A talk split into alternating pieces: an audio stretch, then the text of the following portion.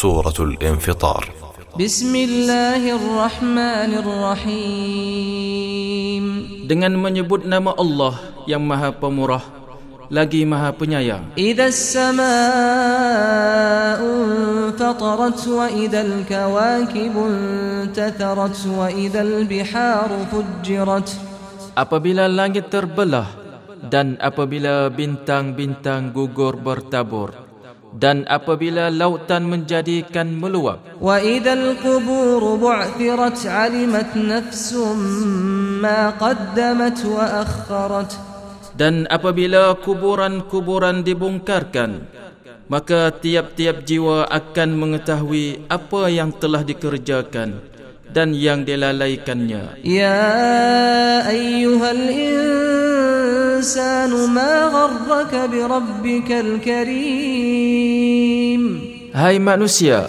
apakah yang telah memperdayakan kamu berbuat durhaka terhadap Tuhanmu yang Maha Pemurah? الذي خلقك فسواك فعدلك في أي صورة ما شاء ركبك Yang telah menciptakan kamu lalu menyempurnakan kejadianmu dan menjadikan susunan tubuhmu seimbang.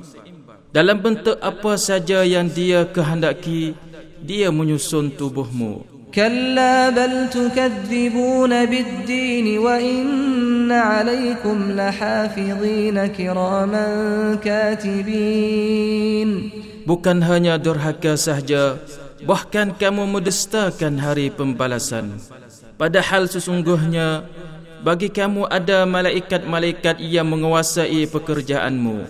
Yang mulia di sisi Allah dan mencatat pekerjaan-pekerjaanmu itu. Ya'lamuna ma taf'alun mereka mengetahui apa yang kamu kerjakan. Innal abrar lafi na'im wa innal fujjar lafi jahim yaslawnaha yawmaddin.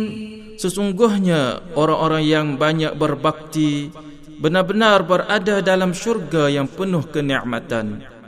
Dan sesungguhnya orang-orang yang durhaka benar-benar berada dalam neraka. Mereka masuk ke dalamnya pada hari pembalasan.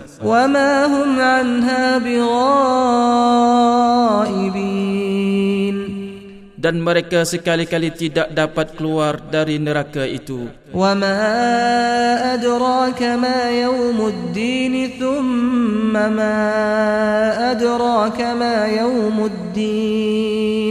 tahukah kamu apakah hari pembalasan itu? Sekali lagi, tahukah kamu apakah hari pembalasan itu? Yawma la tamliku nafsun li nafsin syai'an wal amru yawma idhin lillah.